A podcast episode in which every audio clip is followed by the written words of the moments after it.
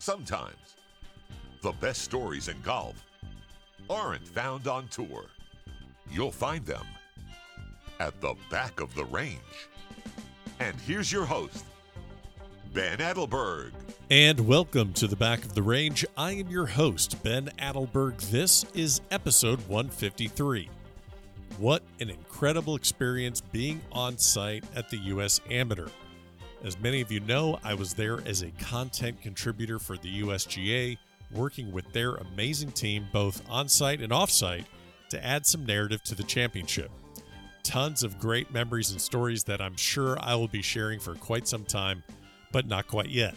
Truthfully, I'm still unpacking, catching up on sleep, going through videos and photos, and just trying to get back into the swing of things here in South Florida. But if you want to see some of the photos and videos that I posted, please go check out the Instagram and Facebook pages. That's where I posted everything.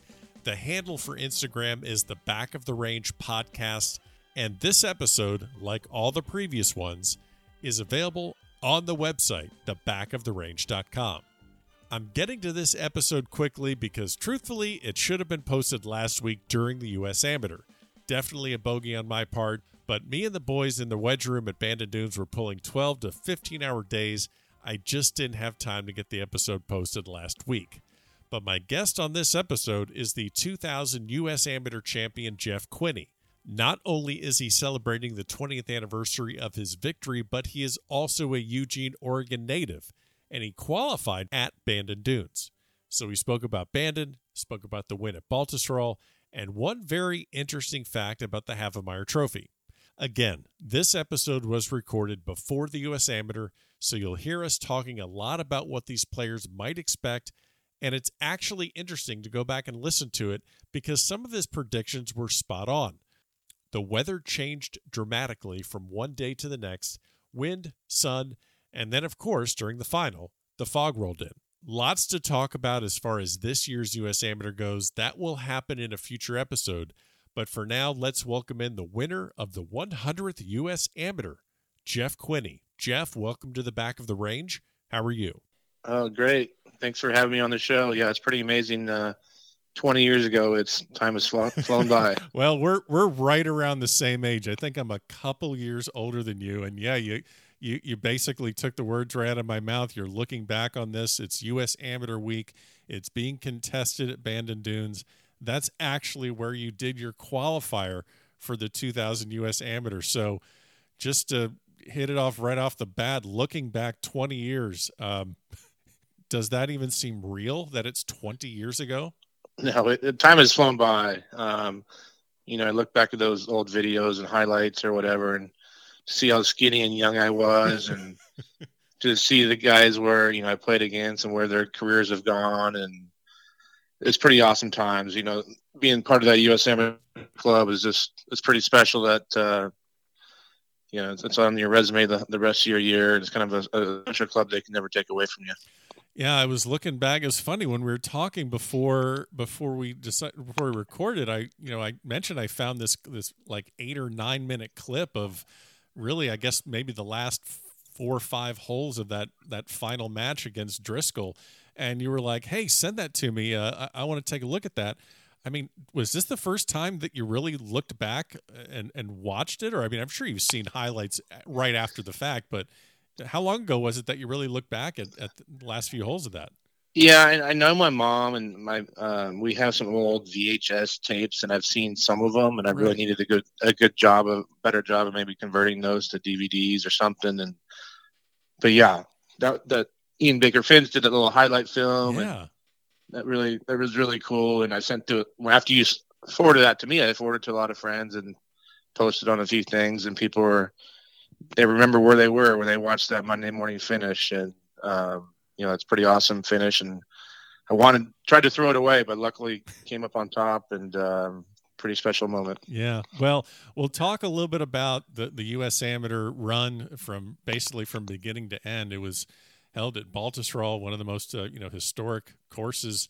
I mean, gosh, you know, Tillinghast designed back in 1918. I mean, this is really one of the the gems, so to speak, when you think of USGA uh, locations. But before we get to New Jersey, let's start a little bit where things kicked off for you.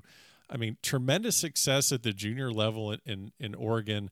I know you played your collegiate uh, golf at Arizona State, but junior golf. And first of all, let's get this right out of the way. Are you the best athlete in your family? Uh, probably not. um, you know, I'm the youngest of four boys, and uh, we all played Division One sports. We kind of all had a little niche. Had a tennis player, football player, basketball player. Um, my dad was played college hoops at BYU, um, so we kind of just sports were our thing in our family. So, and and basketball was kind of your thing. I know that obviously you had the great junior career. You won, you know, high school champion in '97 and Rolex All American in '96, but basketball was kind of your thing. It wasn't like you were this junior golf prodigy where you were just tunnel vision on making it to the PGA Tour ever since you were 12, right? That's completely true. Um, you know, growing up in Oregon, our season was pretty pretty short. You know, I didn't touch a golf club probably till March after basketball season was over. You know, played varsity basketball three years. So during the winter, that was we were 100% basketball, and you know maybe hit a bucket of balls Christmas Day. I, I pretty much took six months off in the in the winter, which in a way kind of made me not burn out. You know, I, I right. thought I, I saw a lot of people in Southern California, Arizona. You know, you're playing 12 months a year. It's it's great. You might get better, but you really don't have another an outlet to to get away. Yeah, yeah. I know your your collegiate career progressed. You know, from from freshman year. I mean, great, basically great seasons every year at Arizona State, and you get to this magical year in 2000 where I know you'd qualify or attempted to qualify several times for the U.S. Amateur, but the one you win in 2000 is the first one you get into, and I mean it just kind of works out perfectly for for the timing of our conversation. It's U.S. Amateur Week, but not only do you win it, but you qualify at Bandon Dunes, which is where it's being held this year. So this is a relatively new golf course. I think it opened in 99, so this is 2000. It's brand new. It's something completely different, probably, than what a lot of the collegiate players are used to seeing. You being in the desert, I'm sure it was something a little bit different, even though you did grow up in Oregon. So, going into Bandon and seeing it and going through practice rounds, what was your initial reaction to this place? Pretty awesome. You know, I, I played in a match play tournament, the Pacific Northwest uh, match play tournament previous that summer was able to win that. So I was really familiar with the course. You know, played six or seven matches, a couple of qualifying rounds, and like you said, this this was my first time being able to qualify for the USAM. I had lost in playoffs in previous previous years. You know, you qualify since you're probably 16 years old, and could never get to the actual event, let alone try to win it. So that summer was just really a, crazy summer of just playing great golf. Um, won the Oregon Am, won which is a match play event. Yeah. Won the PNGA, which was a match play event. So I was kind of just in that match play mode all summer long. Um, you know, I go to Bandon Dune or go to Baltusrol. Uh, we play the lower course to start. I think I'm five over after the first nine holes, and basically thinking, all right, we're packing bags, we're we're out of here. I think I shoot maybe even on the back, 75. First round on the on the lower, which is where they play the championship, U.S. Open, and PGA's, and then second second round was on the upper where we actually played the matches. I shot you know 69 to qualify, I think, middle of the pack, and um, you know all the matches were played on the upper, which probably was really advantage more uh, advantage to me. It was just a little bit shorter, greens were so fast, and you had to be below the hole. And if the matches were probably played on the lower, I, I definitely would have probably not have won it, in my opinion. Yeah. Well, before we get into a couple of those matches, I just I wanted to get back a little bit to Bandon. When um when did you get paired up with uh, Tyler Pendergast? Yeah, so he caddied for me um, during that PNJ that I was mentioned before. Yeah, and so we had success, and he knew my game. He, he really knew those Bandon greens all the you know if you're caddying a Bandon every day, you know it's a type of course where if it's windy, if it's foggy, there's so many different conditions, and you know he had the experience, so we decided to to get him on the bag. And once we had success, I said, why not have qualified for the, the locally? And then once we did qualify, he was able to come back to New Jersey with me, and Mike Keiser, uh, owner of Bandon, was kind enough to to send him back there and um, help me out. Yeah, the uh, the since 2006, Bandon Dunes has been hosting USGA championships, whether it's the Curtis Cup or the you know the Public Links before it obviously was taken off the calendar. But um, I, have spoken to a couple of caddies at Bandon Dunes, and no USGA champion has ever been crowned at Bandon Dunes without having a local caddy on the bag. So inter- yeah. interesting little bit of trivia there. I, am you know, you're right now you're the best collegiate players and amateurs and mid-ams and seniors in the in the world are, are at Bandon right now. It, it, can't be overstated the importance of having a local caddy on the bag, can it? I would definitely recommend it. I mean, you you have so many different conditions, wind directions. You know, for one day it might be downwind, one it might be into the wind. You have fog delays, you have rain. You know, I think it's just like even like a Pebble Beach or you know the greens. There's so many different pin locations. There's no way you could do enough prep okay. probably in the practice rounds to really to know every situation. But obviously, you know, if you have your your friend or buddy or dad that might know your game, that might help you mentally. So there's probably a little 50-50 trade-off there versus right. local knowledge versus somebody that you know can really handle the heat. They might not they might know the course, but you know when you get into top amateur golf and you know it's a long mental battle and being able to coach you and, and help you that way. So uh, but I, I, would definitely use a local caddy if yeah. I had the choice. Yeah, the the players are there already on site. I'm sure they've kind of made already made their decisions on how they're going to go as far as what their caddy selection is going to be. But as far as viewers, people watching it on TV or, or or matches that are streaming, what are maybe some things you can think of that some of these viewers are going to see that maybe they're not used to seeing when they're. I mean, is this going to be kind of like what it is to watch an Open Championship, either in, in Scotland or Ireland or, or, or, in the UK? Is that basically how they should go into it? What to what you're going to be seeing? Yeah, I think over you know two days of qualifying, I think whatever five days of match play, you're going to probably see every weather pattern come in to, to play. You know, it could. It's going to be pretty awesome. I'm excited to watch it. Yeah. It'll be interesting how much television coverage they'll they really have. And um, but yeah, it, it's basically you know you're in the United States, you're in Oregon, but you don't feel like you're there. It's a pretty special place. Yeah. Well, you win the qualifier. I think you win it by gosh five or six. I think you shot 69, 65, something along those lines to to get into this U.S. Amateur. And like you said, you you grab uh, you grab Tyler and you, you head out to Jersey. You go from the the fescue laden links of Bandon to you know bent grass and and, and rye at at uh, at Baltusrol.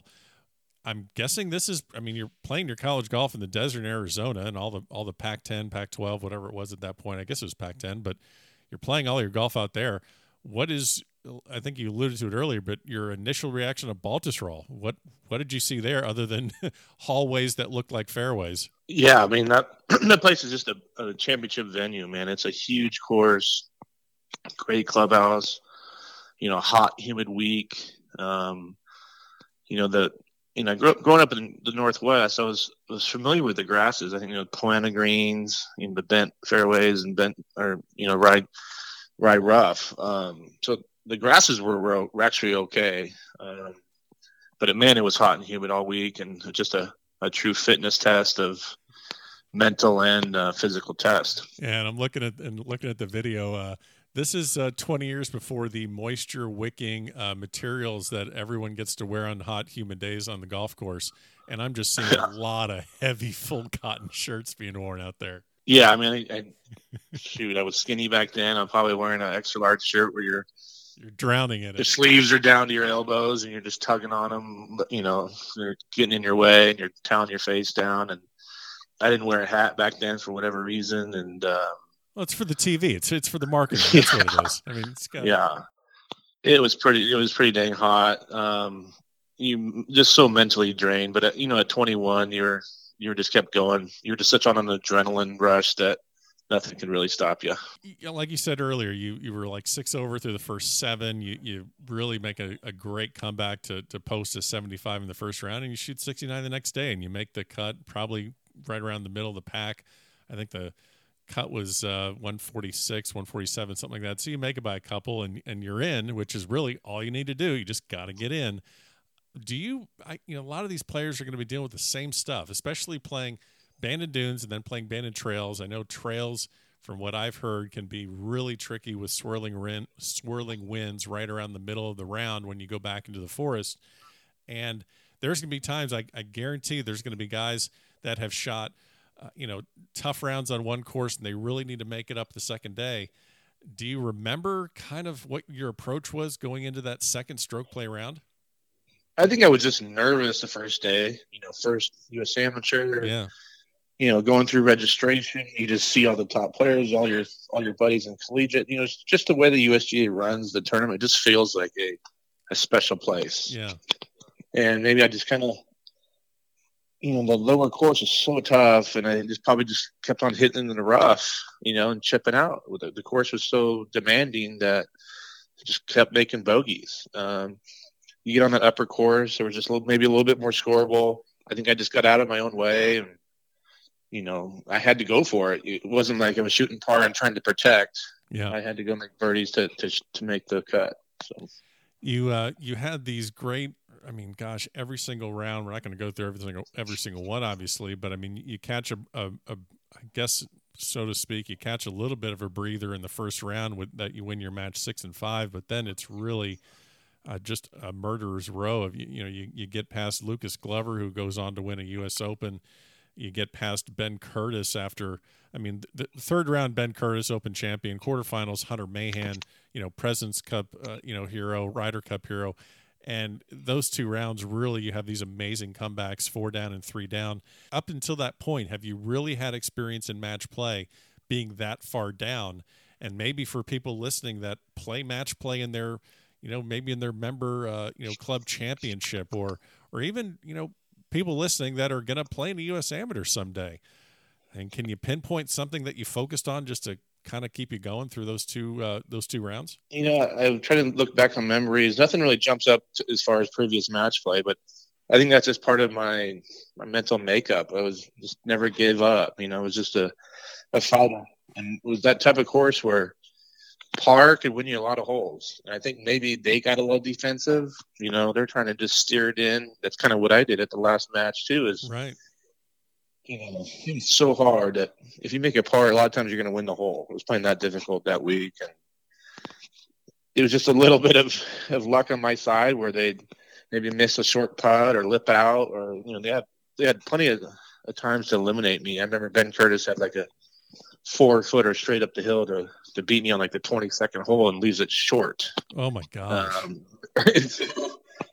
little things like that. You have to have so many breaks go your way in a match play because there's just so many different variables of playing good or run into a buzzsaw one day or match play just I think you just play shot by shot, hole by hole. You know, you can't look ahead. And I think I think just helps you really stay in the present. Maybe when I get in stroke play events you kind of get a hold of yourself and ahead of yourself and look beyond just that the shot or that hole, and you can play your opponent. And it's kind of like a tennis match. You know, they can make a mistake, and you just play safe and, and let them, you know, give you the hole. Yeah.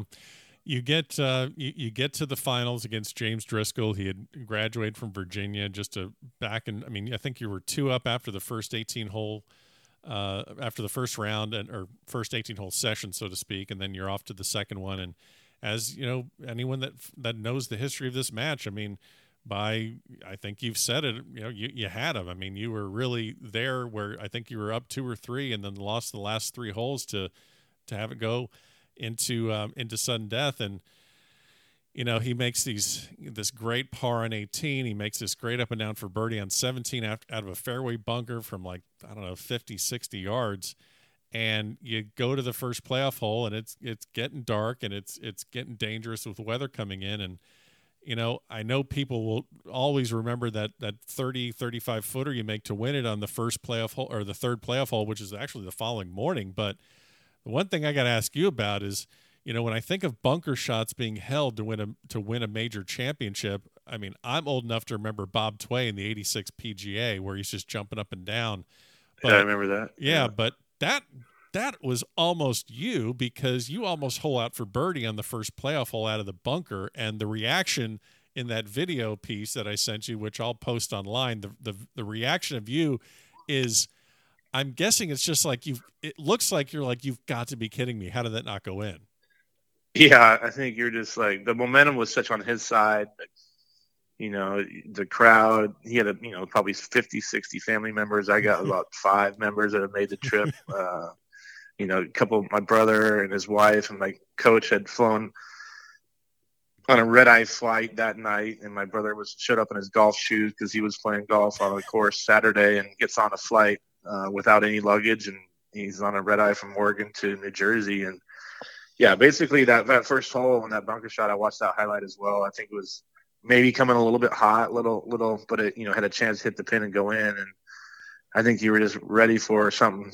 I want this to be over and done with, right? And right. um, how the way the, the the the momentum was going that basically that weather day was huge for me. Sure. I think it definitely helped me regroup, and you're just so tired and and just digging down deep for what you had left in the tank. And um, what a battle! And James is a good buddy of mine still, and um, I think he's still trying to play. But uh, yeah. yeah, all those guys are all those guys are good friends, and it's pretty fun to look back. But yeah, that was a that was a hard evening to sleep on, and giving giving those three holes away when you think you can close out the match, and he played pulls off some unbelievable, like you said, those bunker shots and, and up and downs, uh, the the force, just that crazy match play. That's kind of what I did to Ben Curtis and Hunter Mahan. You know, they were had thought they had me closed out, and you know I was trying to come back just like he did. You guys have the the first playoff hole, the thirty seventh hole, and then you come to thirty eight, and who who initiated the conversation when you guys are both on the green with identical short putts, and you guys go good good? Did yeah, you... I mean they're probably they were outside the good good range. I mean right. they were a good three feet. Um, I honestly think I had the tougher putt. I want to say mine was a little, you know, a, a slightly downhill, you know, left to righter. That you know, under those circumstances, you could easily miss that. Sure. And I think the both of us kind of looked at each other like none of us want to win on this right. little teaser. Um, and yeah, we kind of just looked at each other. I don't know who, I can't remember who initiated it, but I think we were both, both didn't want to hit that putt and we are fine just going on to the next hole. And I think that was pretty awesome. Yeah. I, I think that says a lot for, for the nature of, I mean, look, you guys are in your early twenties. You're, you're, you're playing for a national championship. You know exactly what this means moving forward, but it's just the nature of sportsmanship, the nature of the game where both can say, look, this is a really big deal. Let's not have this be, you know, let's not have someone A win it because of this. And also, that doesn't ever go away. You you miss a three yeah. footer, that never goes away. Yeah. So yeah, I think I don't think we were smart enough at the time to think of that, but okay. yeah, imagine um, to this day we still have a nightmare as one of us. Yeah, you know, so and also it and goes I, with how you won. Like, yeah, I remember when you won the USAM when that guy choked on that two footer. Yeah, that. Yeah, the he'd make ninety nine out of hundred times, but just under the pressure and circumstances and fatigue, he missed it. Yeah. So. so you go on. They call it due to weather, due to darkness, and you have to sleep on on this this basically one hole, or at least that's all you have in front of you, uh, unless someone ties you. This one hole sudden death. I know it's well chronicled that you know, gosh, you probably didn't sleep very well, and no one knows what the hell to say to you because of what just happened. I can imagine it's the completely different outlook on the other side. I'm guessing you know Team Driscoll is just can't wait, but you get to the to the next get to Baltusrol the next morning and you're preparing for this playoff. How do you prepare? And uh, are you just basically hitting because you're playing a par three? You're you just hitting five irons, or how did you prepare for this this this playoff? Yeah, I was actually talking to my brother Mark about this the other day, and he was back there and made that that red eye trip I was talking about, and he remembers Driscoll actually playing holes one and two. Um, I guess it's legal. You can go out and actually play a hole, which I didn't know was really legal. And obviously, okay. Driscoll had probably checked with the rules officials. And I just kind of went through my standard warm up. But yes, I was hitting that 200 yard shot multiple times. But you know, who knows how many holes you go. So you're, you're going through the bag. Um, I remember he, he hit a five iron. He's a longer hitter than me. He smashed a five iron long right. And I still, you know, still 200. That's a four iron for me at the time. So I kind of hit a smooth four, safety first, thinking, you know, par is going to win that hole because I knew he was dead where he hit it long and, and he didn't actually hit a good chip and it still just rolled out past the pin onto the fringe 15, 20 feet away. And I'm just trying to lag that 35 footer if it doesn't hit the hole, that's probably five, six feet past the hole, and luckily, you know, goes in the cup and it's over. Yeah. So. No, it was. I mean, that putt looked looked like you said. I mean, it was completely online and perfect, but I saw that it was it was moving just a little bit. So you win the trophy. You're the 2000. You're the 100th U.S. Amateur champion, and you know, I guess you're expecting, or at least people would expect, that your next order of business is hop a flight back to Eugene, Oregon, and celebrate with family and friends, and maybe there's a party at your club, or or maybe yeah. or maybe you're going back to Arizona State and there's a party with the golf with the golf team. But um, you got work to do because now you're on the world amateur team and you got to fly to Germany. And two of the guys on the team you actually beat on your way to winning, uh, Curtis and, and David Eger. Um, can you when did the USGA tell you you were on the team, and did they just basically just like, all right, kid, grab the trophy and get on this plane? You're, we're we're sending you here. I mean, how was that? What was that timeline like? Yeah, I don't know if they told us the winner. Either one of us was going to go. I remember they were. I remember they were talking about even Sunday afternoon saying we're going to helicopter you to Newark, and then you're going to get on a flight, and they want you there because it's it's a time change, and uh, I mean, it was crazy. I remember Exactly. We finished Monday morning and maybe have time to get some breakfast and afterwards and just have a little bit of celebration with my family. But I'm yeah, hop on a Lufthansa plane to to Germany and I got no clothes, all dirty all the week, you know, for the week basically. Right. Um, so I, you know, luckily I land there. They have like a seamstress or whatever. They have gear. She's measuring me for pants, having my pants and getting all the gear. You know, I'm I'm on a just mental high. I guess is the only way I get through that week. But right. uh, Bryce Molder was on the team as well, and Bryce ended up winning that individually, and we act, and win it as a team. We beat yeah. Paul Casey, uh, Luke Donald were on the other team on the English team.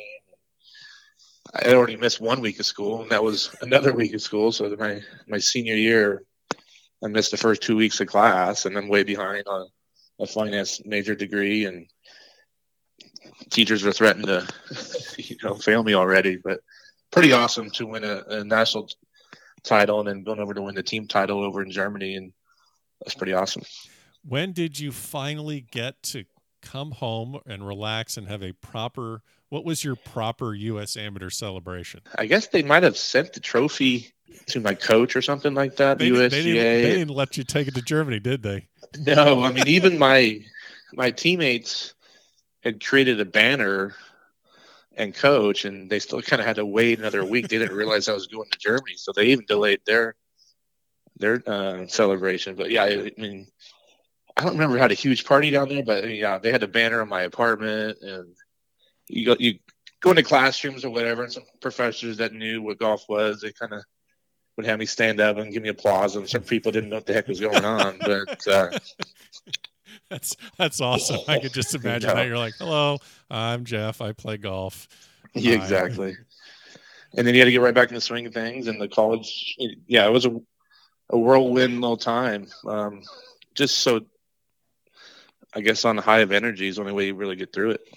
I mean, this is obviously the the, the World Amateur, the Eisenhower Trophy is is just the first of many things that came your way. I mean, you're playing in you're playing in the 2001 U.S. Open with Tiger of all people, and you're you're playing. You get to play, um, you know, obviously the Masters and and all these different experiences. And I guess one of the questions I want to ask is that you know when you look at U.S. amateurs uh, through, I mean, the last 20 years, you know, there there's the trajectory of their careers have gone in several different directions. Whether it's Tiger, whether it's you know Viktor Hovland and everyone in between, you and and you know Ben An and I mean, just there's so many players that have, that have won this U.S. Amateur and where it's taken them. Looking back, obviously you don't want to take anything away from it, but does it did it put maybe a different kind of level of pressure on your professional career? I think so. It, it helped and put some pressure. Right. You know, um, you know, I didn't play well in the majors, so I think that definitely hurt my endorsement capabilities or potential or stock stock value, I guess what you call it. Um, so, and then, but I did get you know sponsor invites. I got like right. seven in, invites and didn't play great, but it provided opportunities um, to to get in some tournaments. You got you got a you know contract deal with Callaway, gives you a little bit of money to to travel and um, I guess, you know, I just wasn't really ready for the tour at 22, 23, like these guys now are. I needed that one year on the Canadian tour, you know, four years on the Corn Ferry tour and whatever the sponsor was at the time. And I needed, my game wasn't ready for the tour. You know, I was still pretty raw. And just because you win a couple of match play events, always some big ones, but I wasn't ready for the tour mentally or physically, I guess, yet. I definitely don't want to skip over, you know, Walker Cup because this this amateur victory really puts you in line to making that team. I mean, unfortunately, it's that one of the few times that GB and I comes over to the states and, and wins, and it was a, a you know fifteen to nine margins. The thing is, the first time they actually retained the cup with two consecutive wins.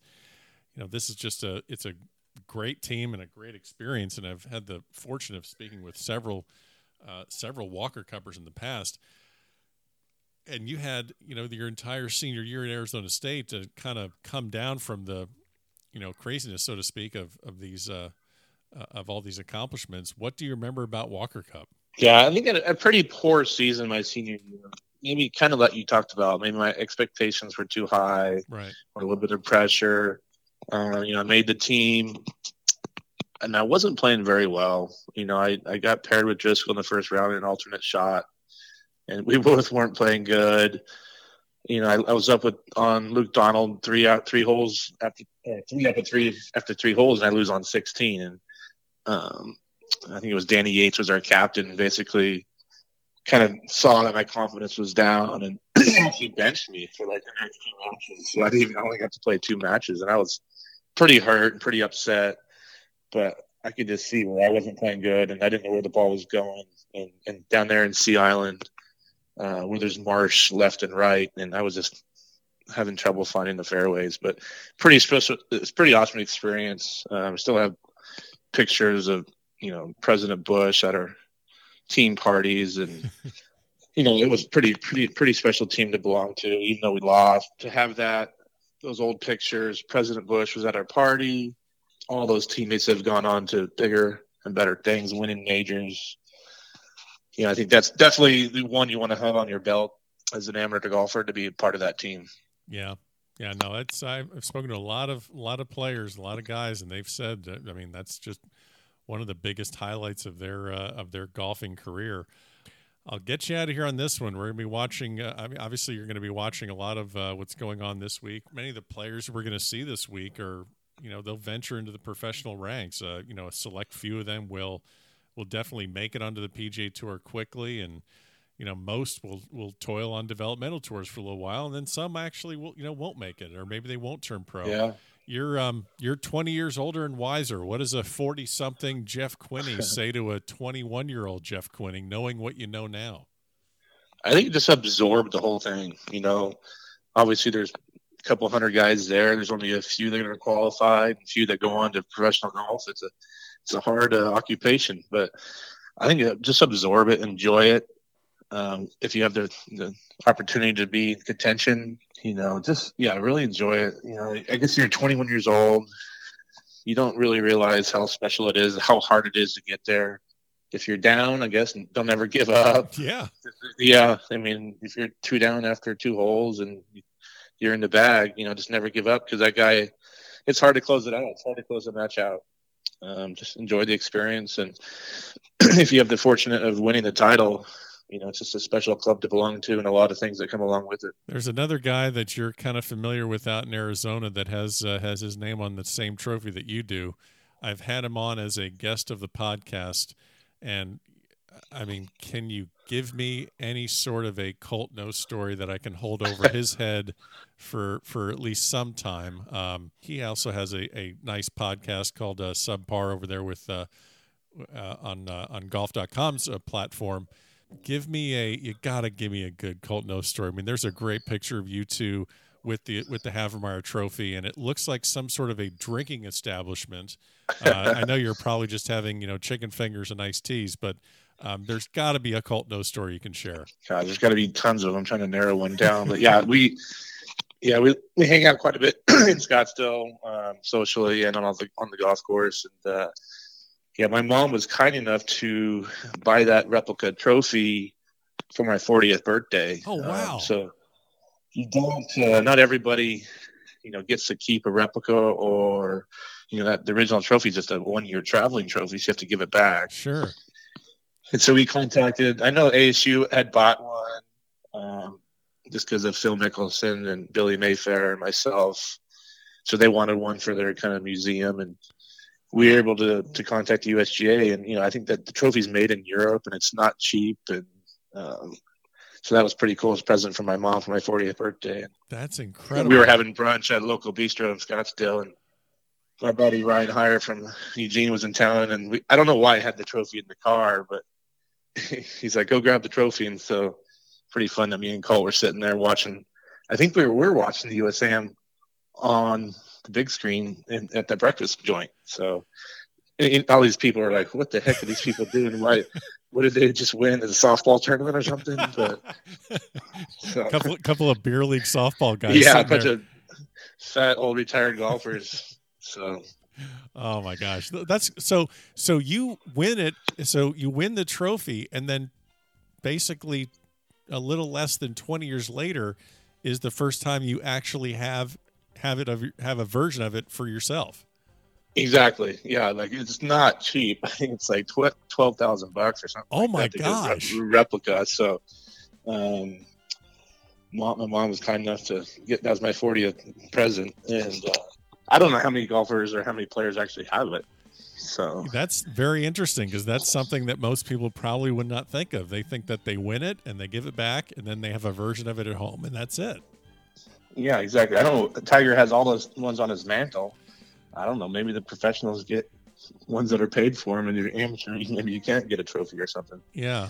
Um, well, tell your mom that I actually won the third flight of the Palm Beach yeah. County Mid Amateur Championship, and I can maybe make a call and see what that's going to take to get replicated. But uh, actually, no, it's probably yeah, it's it's, yeah. it's no, just let's not bother with that. Well, Jeff, I mean, this is a special week for everyone out there at Bandon Dunes competing in the in the U.S. Amateur. Special week for you, looking back 20 years ago.